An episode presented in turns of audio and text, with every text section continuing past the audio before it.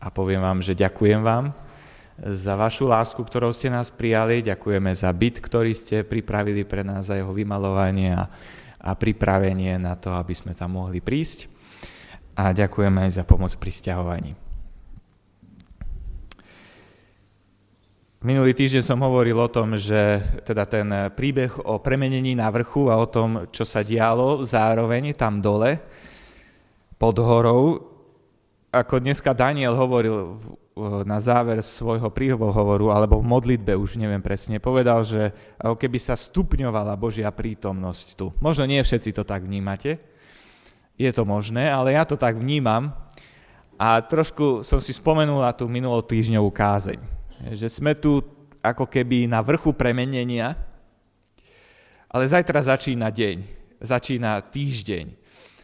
A chcem vás povzbudiť, aby sme rozmýšľali, aby sme nežili dvojakým spôsobom života, duchovný a telesný, duchovný v nedelu, možno vo štvrtok večer a potom telesný od pondelka, ale aby, aby aj tam uprostred tých eh, životných zápasov každodenných by sme pamätali na to, že Ježíš je ten istý, ako ho vnímame teraz. Ako teraz vnímate ako mocného, veľkého Boha, ktorý má všetko pod kontrolou, ktorý k vám hovorí, hoci zvláštnym spôsobom, odtiaľ to nikto nič nepovie také, ale Duch Svetý k vám niečo povie, tento živý Boh je rovnako živý, rovnako mocný aj cez týždeň. Tak takému slúžme aj cez týždeň. Chcem vás v tom, k tomu povzbudiť. Dneska by som chcel hovoriť o tom, prečo sme tu. Neviem, či ste sa niekedy zamýšľali nad tým, prečo keď, keď nás Pán Ježiš zachránil, keď sme ho prijali do svojho života, prečo sme nešli hneď do neba? Myslím, že niekedy, niekedy dochádza k takému nedorozumeniu, že ľudia si myslia, že Ježiš zomrel kvôli mne. Len kvôli mne Keby, keby to bolo tak, že zomrel len kvôli môjmu spaseniu, tak potom by malo logiku ísť hneď do neba. Ale chcem dneska ukázať, že keď Pán Ježiš zomrel a vstal z mŕtvych a nechal nás tu na zemi, že s tým mal nejaký zámer, nejaký účel. Prvá vec, uh, začnem takou výzvou, aby keď, budeme rozpr- keď budem rozprávať ten zmysel našeho, našej existencie ako kresťanov tu na zemi, aby sme rozmýšľali hneď od začiatku nad tým, čo ak má môj život účel. Čo potom? Čo ak Pán Boh ma tu nechal, pretože mal nejaký veľmi konkrétny zámer so mnou? Čo s tým urobím? budeme dneska sa zase nad tým zamýšľať, väčšina z vás túto otázku máte určite vyriešenú, ale keď znova si dneska budeme sa nad tým zamýšľať, pripomínať, sa, pripomínať si to, tak sa pýtajme, čo s tým urobím. Dneska som uh, pil kávu ráno s Mirom Mišincom a mi vraví, že, mo, že, že by si mohol použiť citát Moilera, ktorý povedal, že zodpovedný si nie len za to, čo robíš, ale aj za to, čo neurobíš. Možno, možno známejšia osoba v histórii baptizmu je brat Tomeš, ktorý povedal, že nebojí sa toho, keď príde pred súdnu stolicu Kristovu, nebojí sa toho, že čo povie Pán Ježiš na to, čo urobil, ale bojí sa na toho, čo, keď sa ho Pán Ježiš opýta, prečo si neurobil toto a prečo si neurobil tamto. Takže skúsme takto pristupovať aj k tomu, čo budem teraz hovoriť, prečo sme tu. Aký zmysel má církev a aký zmysel má môj život ako kresťana tu na zemi. Každý život je niečím riadený, podľa niečoho sa rozhodujeme, už či si to uvedomujeme alebo neuvedomujeme, Dokonca aj cirkevný zbor, každý jeden je niečím riadený. Podľa niečoho sa ľudia rozhodujú aj v cirkevnom zbore. Napríklad existujú cirkevné zbory, ktoré sú riadené tradíciou. Tam veľmi často počujete, vždy sme to takto robili. Alebo cirkevné zbory, ktoré sú riadené osobnosťami. To veľmi ľahko zistíte vtedy, keď ten človek odíde z toho zboru, že čo sa stane. E, zbory, ktoré sú riadené financiami.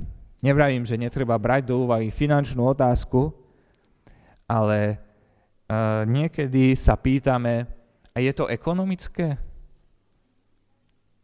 Boh nás do niečoho chce viesť, ale my sa neopýtame, pane, nemáme peniaze na to, ale je to tvoja vôľa? Ale sa opýtame, ale sa namiesto toho, aby sme šli k Bohu, ideme do banky. A vidíme, že na to nemáme peniaze, tak neideme do toho. Zbory riadené financiami.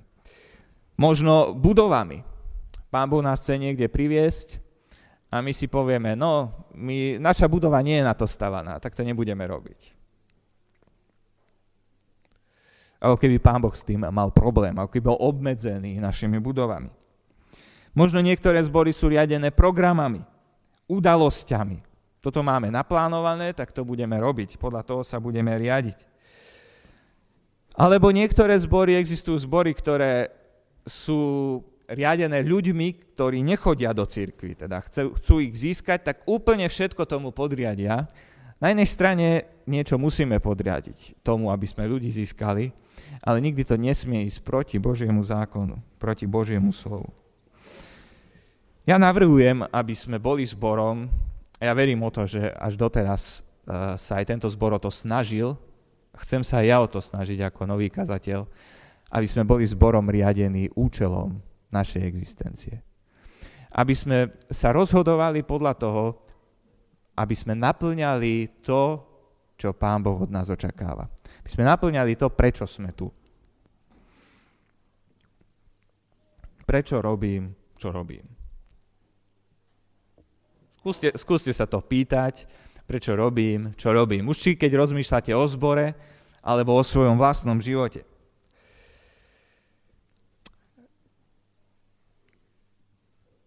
Poďme sa teda teraz pozrieť na to, aký je účel existencie cirkvy na tejto zemi. Myslím si, e, že zhrnuté je to v Kološanom v prvej kapitole 16.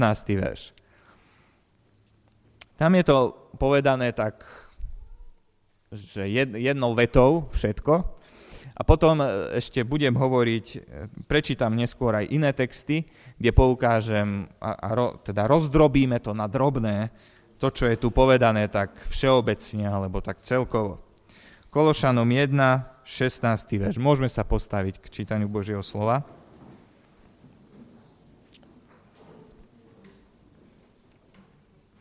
Lebo v ňom, teda v Pánovi Ježišovi Kristovi, je stvorené všetko. Všetko, čo je v nebesiach i čo je na zemi, viditeľné i neviditeľné, buď tróny, buď panstva, buď kniežatstva, buď vrchnosti, to všetko je stvorené skrze Neho a cieľom Neho. Môžete si sadnúť? Takže všetko, čo je stvorené, vieme, že aj církev bola stvorená, my sme nové stvorenia ako kresťania, všetko, čo je stvorené, je stvorené prečo? Aký je cieľ tohto stvorenia? Posledný, posledná vetička, posledné dve slova. Cieľom Neho. Pán Ježiš Kristus je cieľ. Pán Ježiš Kristus je účel. Preto sme tu. Je to dosť tak povedané, že čo si pod tým predstaviť. Hej? E, spomeniem niektoré veci. V Efežanom sa píše, že sme boli vykúpení, aby sme boli na slávu, na chválu Jeho slávy aby sme svojim životom, svojim bytím, to, aký sme, aby sme oslavovali Pána Ježiša Krista.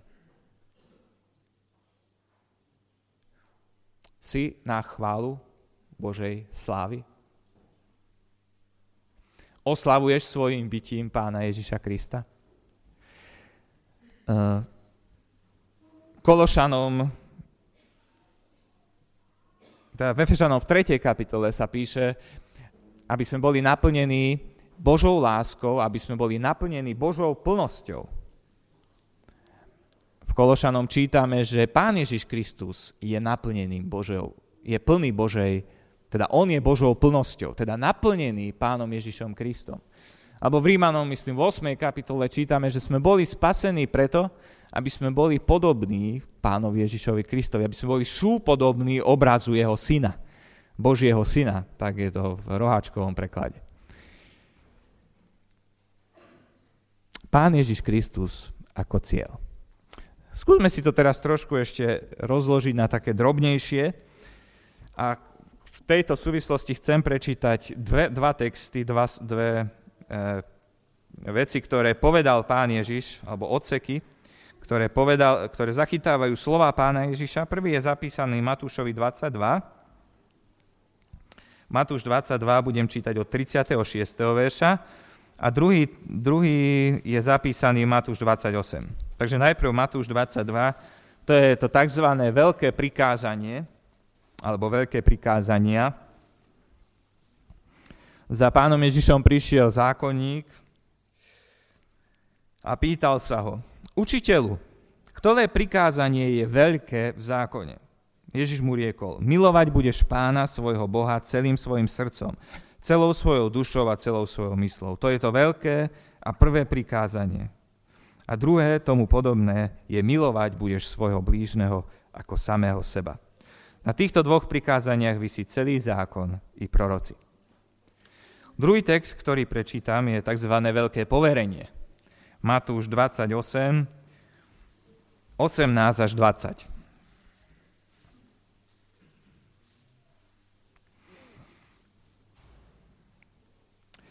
A tí jedenácti učeníci išli do Galilé na vrch, pardon, od 18. A Ježiš pristúpiac hovoril s nimi a povedal, daná mi je každá moc na nebi aj na zemi. A tak chodte, činte učeníkmi všetky národy, krstiac ich vo meno Otca i Syna i Svetého Ducha. Učiac ich zachovávať všetko, čokoľvek som vám prikázal. A hľa, ja som s vami po všetky dni až do skonania sveta.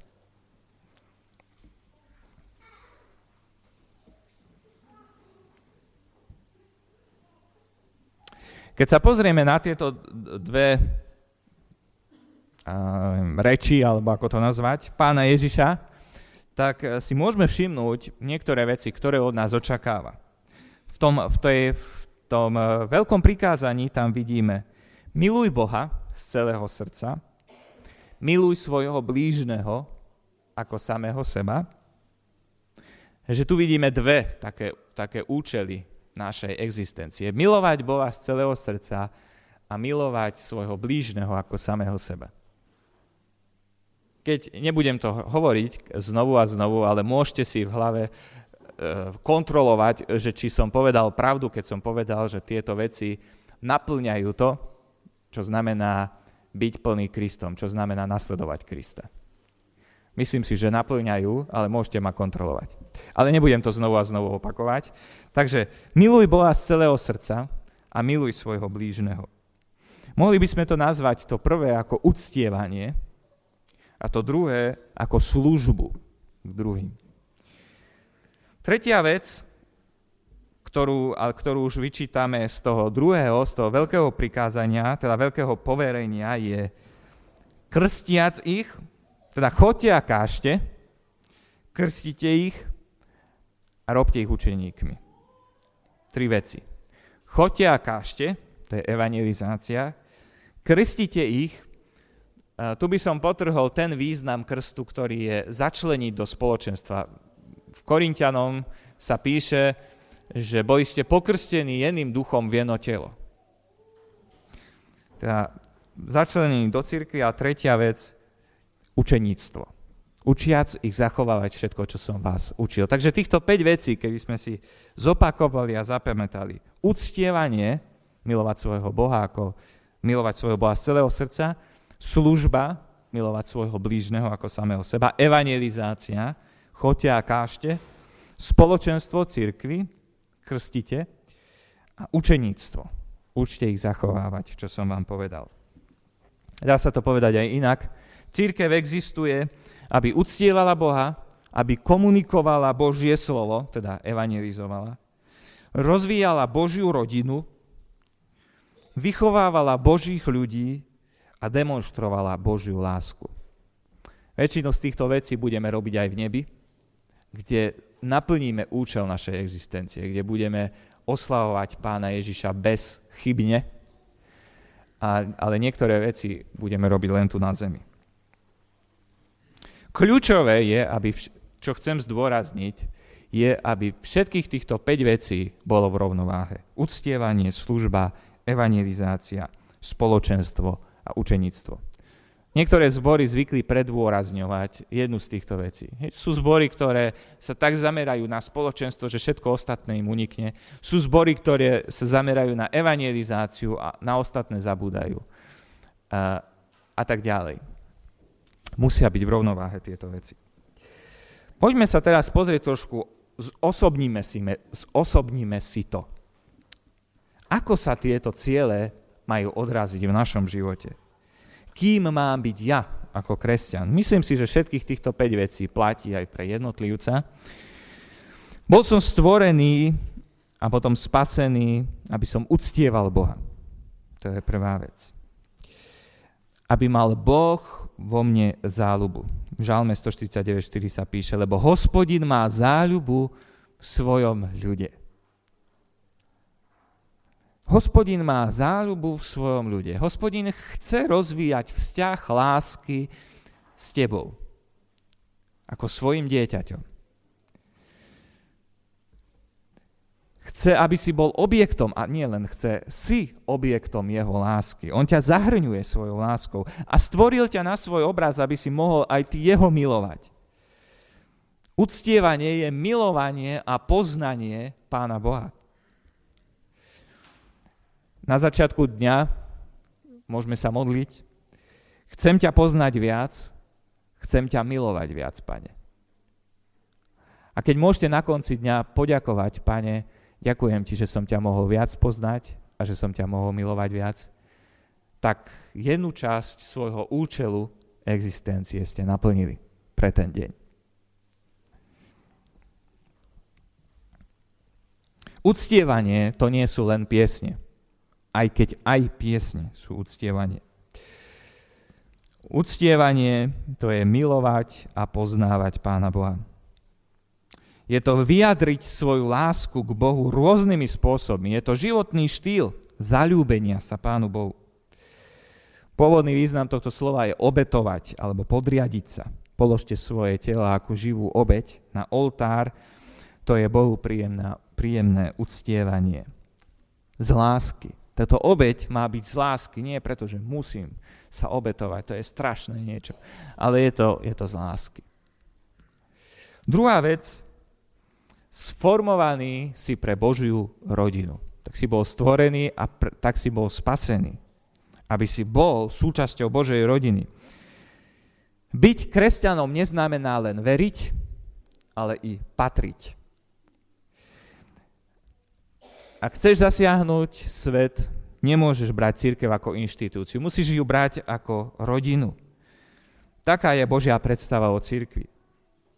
Aj ľudia nehľadajú inštitúciu, ale hľadajú rodinu. Dnes ľudia sú osamelí a potrebujú rodinu. Neviem, či ste niekedy rozmýšľali, čo potrebuje dieťa, keď sa narodí. Najviac. Čo najviac potrebuje? Prosím? Matku. Aj otca. Rodinu. Niekedy by sme možno povedali, že potrebuje mlieko, možno, že potrebuje suché plienky, ale to sú už len dôsledky, ktoré prináša zdravá rodina. To, čo potrebuje, je rodina. To platí aj o novoobrátenom kresťanovi. Druhý účel, prečo ťa Pán Boh tu necháva, čo má s tebou zámer, je spoločenstvo aby si žil v spoločenstve a aby si budoval vzťahy v spoločenstve Božej rodiny. Nie čakal, že s tebou budú budovať vzťahy, ale ty budeš budovať s druhými. Spoločenstvo to je záväzný vzťah k druhým ľuďom. Ján 3.16 poznáme. Poznáte prvú Jána 3.16? Je to veľmi podobný text. Potom sme poznali Božiu lásku, že On položil za nás svoju dušu aj my sme povinní klásť svoje duše za bratov. Povinný účel, zámer, povinný klásť svoje duše za bratov. Spoločenstvo to je dávanie svojich životov za druhých kresťanov. Väčšinou máme i takých bratov a sestry, ktorých je nám ťažké milovať. Nazval som ich EDM, bratia a sestry. EDM to znamená, potrebuješ na nich extra dávku milosti. EDM, bratia a sestry.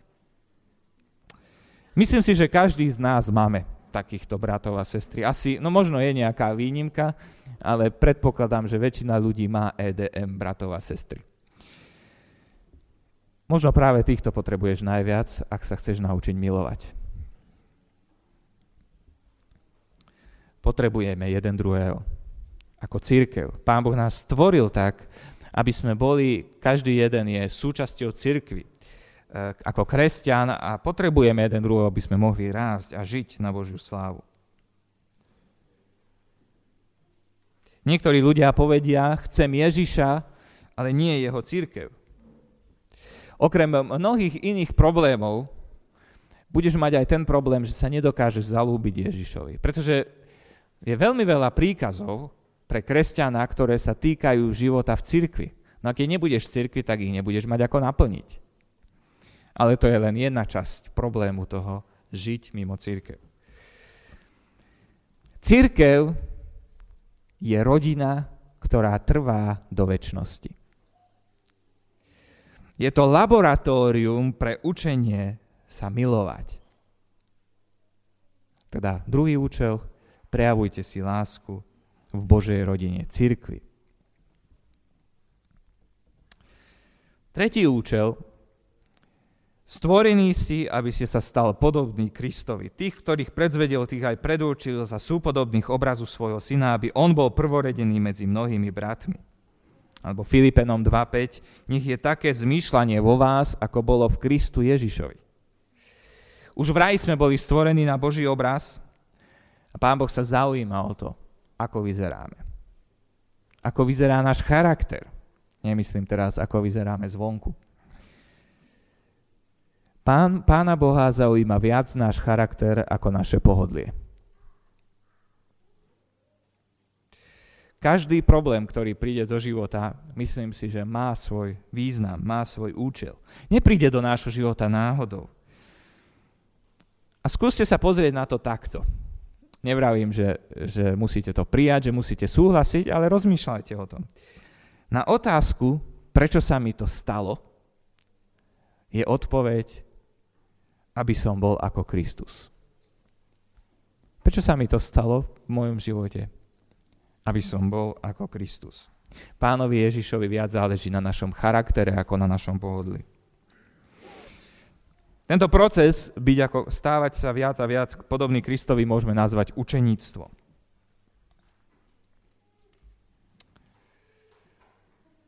Taký e, cieľ toho učeníctva môžeme vidieť Galatianom 5.22. Hej, nebudem to teraz čítať, tam je ovocie ducha, charakter pána Ježiša Krista. Štvrtá vec, vymodelovaný si k službe. Efežanom 2.10. Sme stvorení v Ježišovi Kristovi na to, aby sme konali dobré skutky. Slúžiš vždy, keď miluješ svojho blížneho ako samého seba. Podať pohár najmenej významnému kresťanovi pán Ježiš považuje za bohoslúžbu. Teda štvrtá vec je služba. Okolo, ľudí, okolo teba je mnoho ľudí, ktorí potrebuje tvoju službu. Pán Boh nás tu nechal aj preto, aby sme demonstrovali Jeho lásku tým, že budeme slúžiť druhým ľuďom. Piatá vec, sme vytvorení pre misiu. Ján 17, 18. Ako si ty mňa poslal, tak ja posielam ich do sveta. Pán Ježiš nezomrel len za mňa, za teba, Pán Ježiš, zomrel aj za ľudí, ktorí žijú okolo nás. Boli sme poverení hovoriť v mene Kristovom ako jeho veľvyslanci. Zmierte sa s Bohom. Ste veľvyslanci Kristovi. Sme veľvyslanci Kristovi tu na zemi. Teda ten piatý účel je evangelizácia. Ak by sa vynašiel liek na AIDS, či rakovinu, a keby to niekto zatajil, tento liek, asi by sa to považovalo za kriminálny čin. Hriech je o trošku vážnejšia vec ako AIDS a ako rakovina. A my poznáme, prepáčte za výraz, liek. Dostali sme príkaz, preto nás tu Pán Boh nechal, aby sme to o tom povedali ľuďom okolo nás. Tak ako nám povedali druhí ľudia. Tak ako nám podali tento liek druhí ľudia, aby sme my takto poslúžili druhým okolo nás. Je len jedna cesta, aby životy ľudí okolo nás neskončili v pekle. Denne zomiera na svete, teda ročne zomiera na svete okolo 52 miliónov ľudí. Väčšina z nich pravdepodobne smeruje do pekla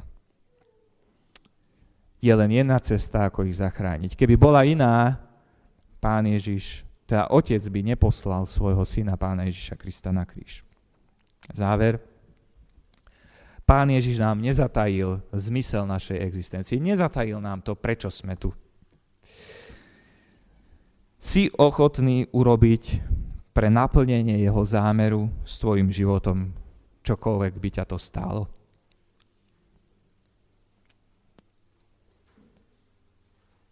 Na jednom mieste sa píše, Dávid slúžil Božím zámerom vo svojej vlastnej generácii a potom zomrel.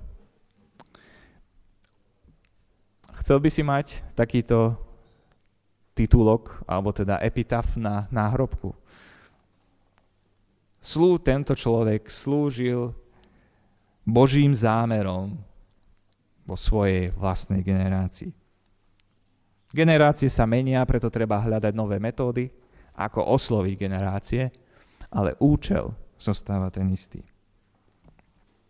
Pán Ježiš na záver svojej rozlúčkovej reči povedal, ja budem s vami až do konca sveta. Ak sa pevne rozhodneme, ak urobíme pred Bohom záväzok a budeme sa ho snažiť naplňať, záväzok, že budeme robiť všetko pre naplnenie účelu, ktorý má Boh pre nás, Pán Ježiš bude s nami. Keď On vysiela, keď On poveruje, On aj vystrojuje. A neopúšťa. Ten, komu je daná všetká moc na nebi a na zemi, ten, ktorý nás tak miloval, že položil svoj život za nás, zostáva s nami. Amen.